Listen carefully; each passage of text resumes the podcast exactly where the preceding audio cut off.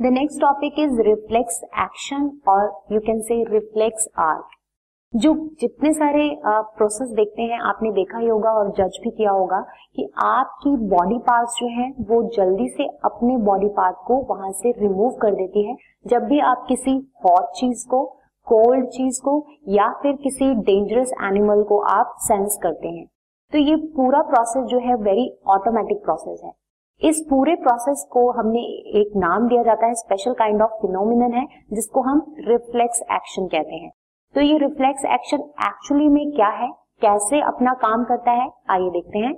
This entire process of responses to the peripheral nervous stimulation that occurs involuntarily that means without our consciousness without the requirement of involvement of a part of central nervous system is called as reflex action वो process जो कि without हमारी consciousness without हमारे efforts की वजह से होता है बाय दी और without the requirement of central nervous system होता है, उस पूरे प्रोसेस को हम क्या कहते हैं? रिफ्लेक्स एक्शन कहते हैं। And the reflex action pathway comprises of at least two nerves वो नर्व्स कौन कौन सी होती है?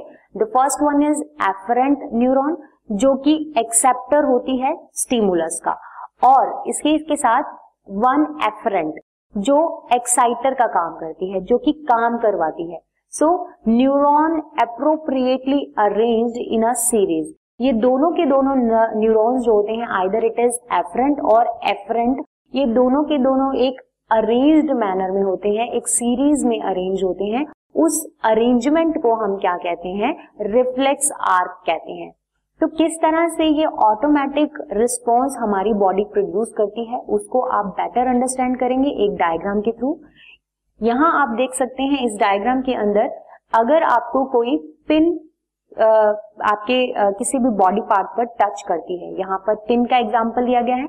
अगर ही पिन आपके किसी बॉडी के ऊपर टच करती है that is known as the receptor जो बॉडी पार्ट उसको टच करता है, उसको रिसेप्टर टिश्यूज कह सकते हैं। अब ये रिसेप्टर टिश्यूज के अंदर जो पल्मोनरी नर्व सिस्टम होता है हमारा, जो कि पूरी बॉडी में फैला होता है, वहाँ से जो रिसेप्टर्स हैं, उसको सेंस करेंगे एंड दीज सेंसरी न्यूरॉन्स क्या काम करेंगे, उसको white matter of the brain central nervous system का व्हाइट मैटर जो है वहाँ तक उसको सर्कुलेट uh, या उसको ट्रांसमिट करेंगे थ्रू दी सेंसरी न्यूरॉन्स उसके बाद ये सेंट्रल नर्वस सिस्टम जो है उसको कोऑर्डिनेट करेगा उसको प्रोसेस करेगा।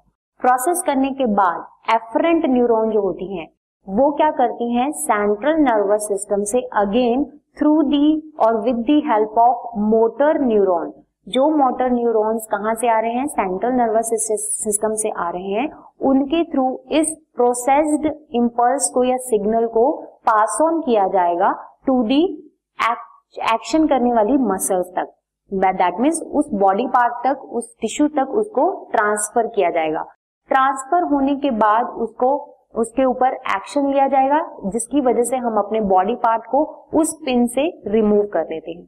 तो आपने देखा किस तरह से ही जो रिफ्लेक्स आर्क हैं, जो एफरेंट और एफरेंट न्यूरॉन सेल्स या न्यूरॉन फाइबर्स जो होते हैं, ये किस तरह से इस पूरे प्रोसेस को कोऑर्डिनेट करते हैं, जिसकी वजह से हम एक विदाउट आवर कॉन्शियसनेस अपनी किसी भी बॉडी पार्ट को इस तरह के सडन चेंज को रिस्पॉन्स दे सकते हैं।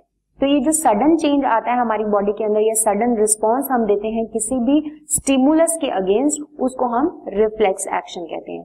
That's all this podcast is brought you by Hubhopper शिक्षा अभियान अगर आपको ये पॉडकास्ट पसंद आया तो प्लीज़ लाइक शेयर और सब्सक्राइब करें और वीडियो क्लासेस के लिए शिक्षा अभियान के यूट्यूब चैनल पर जाएँ।